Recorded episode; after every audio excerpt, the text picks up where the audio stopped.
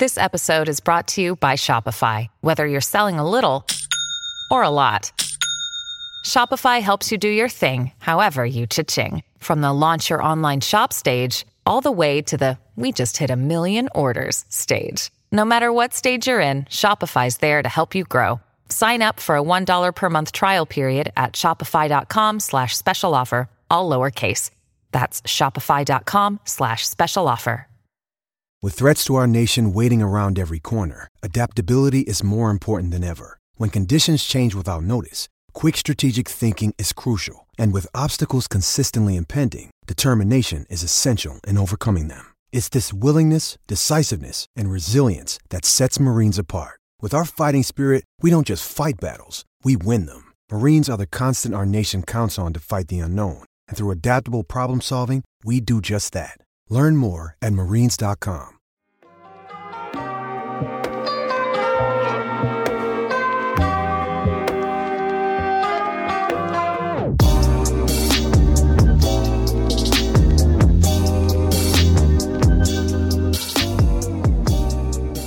Alrighty, everyone. Welcome to the Barca Blaugranas podcast. My name is Josh. Hope you all have had a lovely week. Um, I haven't really, I actually haven't really had like a good chance to talk to you all. Uh, had a couple guests on the last couple weeks, thanks to um, our lovely guests Emil um, and uh, Danny from um, Black, White, and Read All Over for joining us the last couple of weeks. Um, we actually have quite a bit of news to talk about this week, so I'm just going to dive right into it. Um, La Liga is officially returning, so I believe the dates are June 11th, and then for the next 32 days till around um, July 19th. I guess that's more than 32 days, but pretty much from what I understand, and I read a couple. Um, there was a piece on Marca yesterday, and then on Barca Blaugranas. Um, there's going to be about 32 days of consecutive football when La Liga does return. Uh, what that means is that from June 11th to July 12th, there will be at least one match played every day. Um, and then all 20 clubs will, you know, play their final two matches on July 15th and the 19th. Um, this is pretty crazy. So, from what I understand, the first Barcelona match is going to be on that Monday, June 15th, um, against Mallorca. And I think that's match day 28. Um, and then shortly after that, I think on that Thursday, so three days later, they'll play Leganes. And then their next match is against Sevilla three days. Jeez.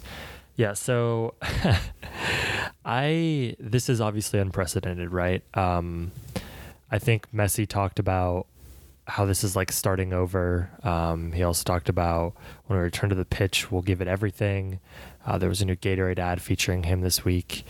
Uh, the I think the difficulty with how this is going to return is that, um, like, I mean, if they're playing every three days, I think the good news, right, is that Barcelona's attack. Um, Jill wrote a piece on the site, kind of covering some of the the players looking sharp in training ahead of the, La Liga return, um, because obviously Luis Suarez has been able to recover, um, Ansu Fati has been able to recover. Um, from his, because I think he had a little injury, um, and then Suarez is obviously the biggest one. Um, so I mean, if they come back with you know Griezmann at full strength, Ansu and Braithwaite and Suarez, you know, plus Messi, um, obviously, uh, it's going to be fascinating to see kind of these older players get thrown back into the fire of playing every three days from not playing at all.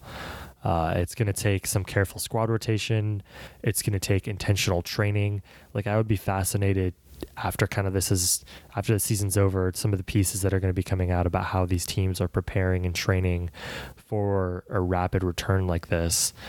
Um, I think it's also fascinating that La Liga and the Premier League were able to kind of watch Bundesliga and how they handled things and kind of take some of the the lessons learned from that and execute it to La Liga's return. So we're officially going to have football in like two weeks and clubs have been kind of you know back training for the last couple weeks. I don't know.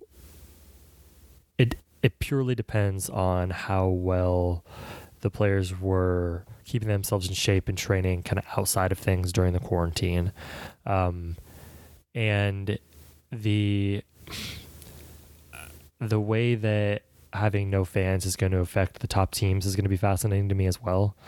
Uh, I think in Bundesliga, we've, you know, there hasn't really been an effect, obviously. I think class will win over anything, but it is going to be interesting to see, you know, an empty, you know, empty stadiums watching these games. Um, one of the other fascinating storylines that's been happening over the last couple weeks is the whole, and again, you have to be careful here, right? Is like the Real Madrid favoritism that exists in the Premier League, that the perceived favoritism um, that exists in the the Premier League. Um, there's this narrative that Real Madrid are somehow like the favorite, and I'm not necessarily arguing that, but I think between the recent comments from um, Juan Gaspart, the former Barcelona president, along with, and I can't remember who talked about it, but I think there was a former La Liga referee that said like 90% or some some significant percentage of La Liga refs were Real Madrid fans. And, you know, part of this is due to there not being much to talk about.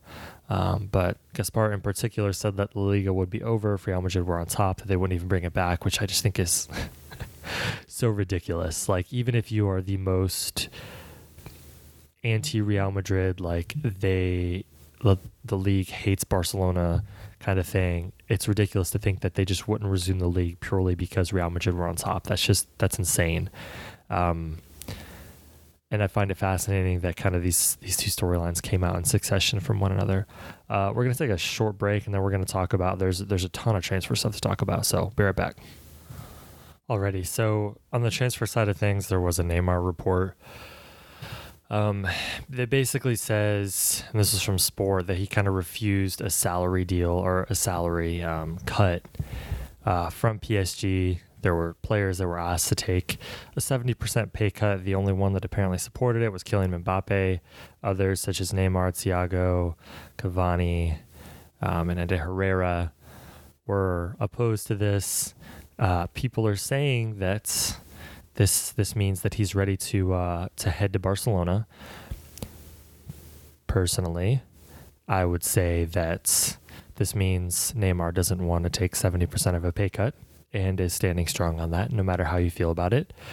I don't think it means he's he's posing for a move at all. Um, although one might perceive it that way, I would just say he just doesn't want to take seventy percent of a pay cut.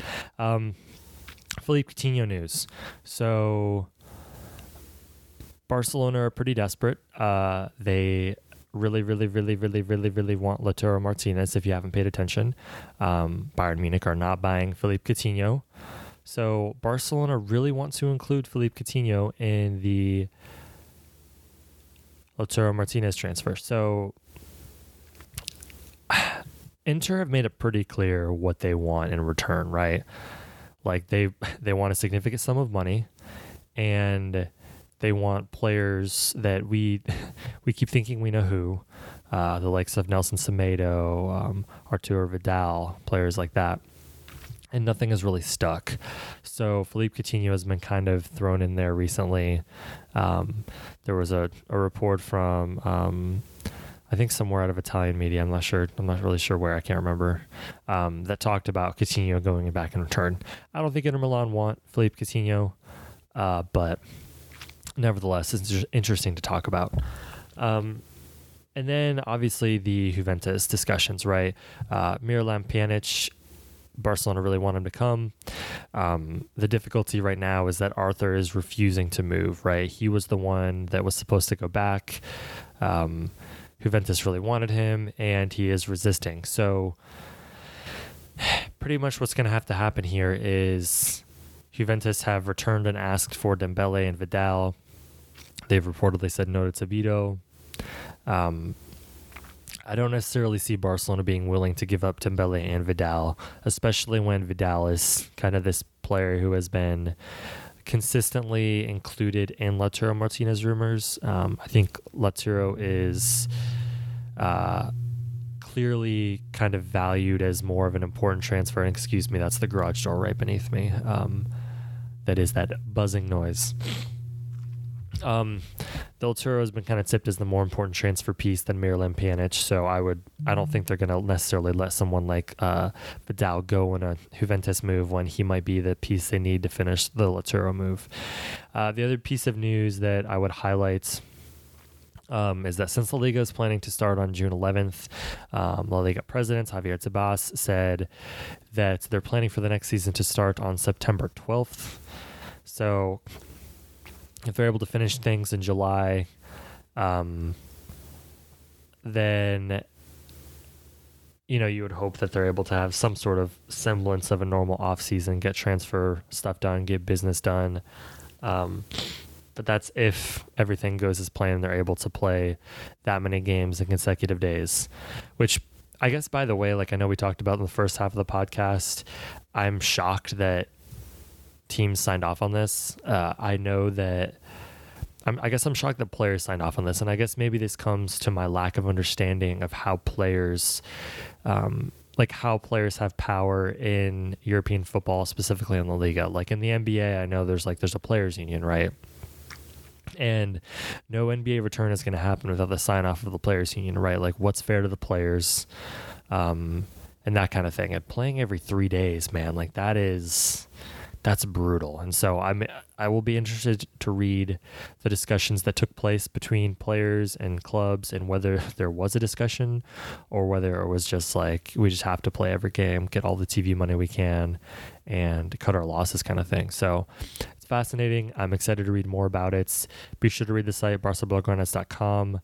Be sure to subscribe to the podcast. Thank you for listening. This is a short one. Um, stay safe it's going to be nice having football back here in a couple weeks. I hope that they are. I'm sure that they're being smart and considerate. I hope that they're being smart and considerate, and um, let's hope everything goes well. So, thanks for listening, and I will talk to you next time.